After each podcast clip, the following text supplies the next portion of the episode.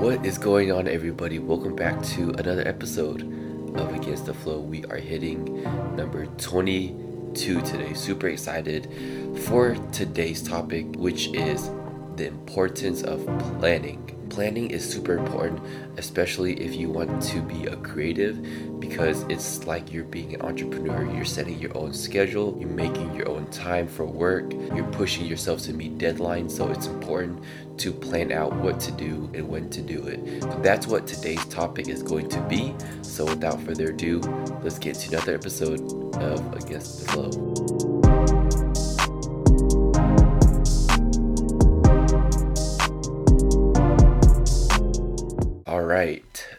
We are now live with the 22nd episode of Against the Flow podcast. So, one skill that I developed throughout the years that really helps me achieve my goals the fastest is planning. Planning has really helped me do what I do now.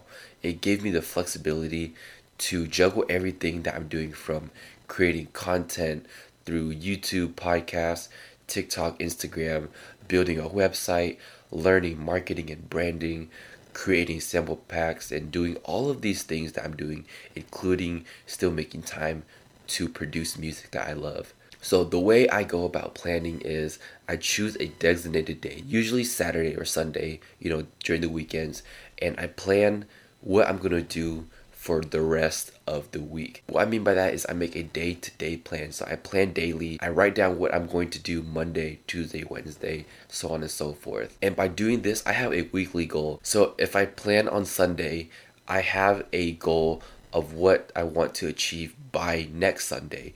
How many YouTube videos do I want to release? How many beats do I want finished? How many songs do I want finished? How many podcast episodes do I want to have recorded and uploaded by then? So having that weekly goal in mind and breaking it down to a daily schedule, it really helps me work little by little to achieve the weekly goal, which leads to a monthly goal and then lead to a yearly goal. And just to further elaborate, when I plan my daily schedule, I make sure I prioritize one task, one goal. And as crazy as that sounds, you have 24 hours in the day.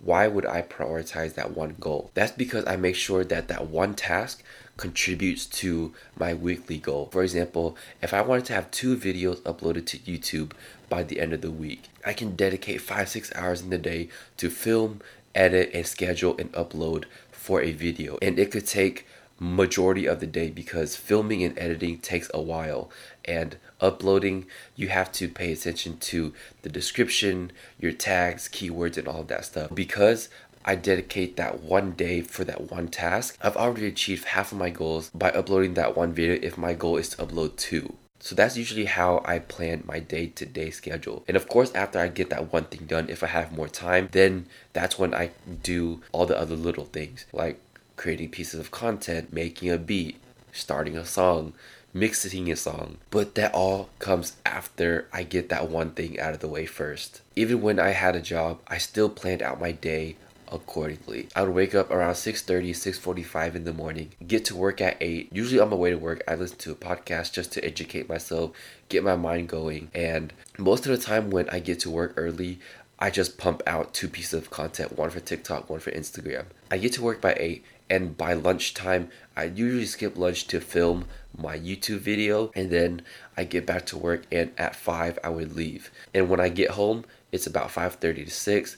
I eat, rest, and yes, I do watch Netflix until 8 or 9. From there, I start working until 2 or 3 in the morning. And how did I know what to do when I got home from work? I referred back to my agenda and look at what tasks did I need to complete that day. So that was the most efficient way for me to get work done. Now that I don't have a job, instead of thinking how much free time I have, I think about how I can fit as much work in one day as possible without tiring myself out too much or feeling like I'm burning myself out. And I do that by giving myself a few breaks. So again, I'm able to do everything I'm doing, creating content through podcasts, Instagram, TikTok, building a website, learning new things every single day, like marketing, branding, create sample packs, making beats, and still making music that I enjoy. And this all simply comes down to planning and executing. So, what can you do to make the most of your time?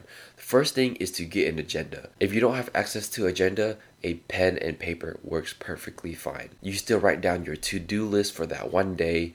You can still write down your weekly goals. You can still break down all of your daily tasks and have that weekly goal at the bottom. Just make sure that when you're doing it, you're prioritizing that one thing that you have to get done within that day. And everything else that you want to do can fall after that. Now, I'm not talking about those who have work, school, and kids because I know those are essential priorities. I'm just saying when you're not busy with those things, set time aside to do that one thing that you set your mind on and finish it. And even if you don't get anything else done within that day except for that one thing, at least you finish that task, which then contributes to that weekly goal. And if you have more time on the weekends, like most people do, try prioritizing two things to get done within that day. But if you're just starting out, start with just one. That is how I make the most of my time, how I manage my time, and how I make the most of my day. So thank you for listening to this episode. Hope you enjoyed it and found tons of value and learned a little bit more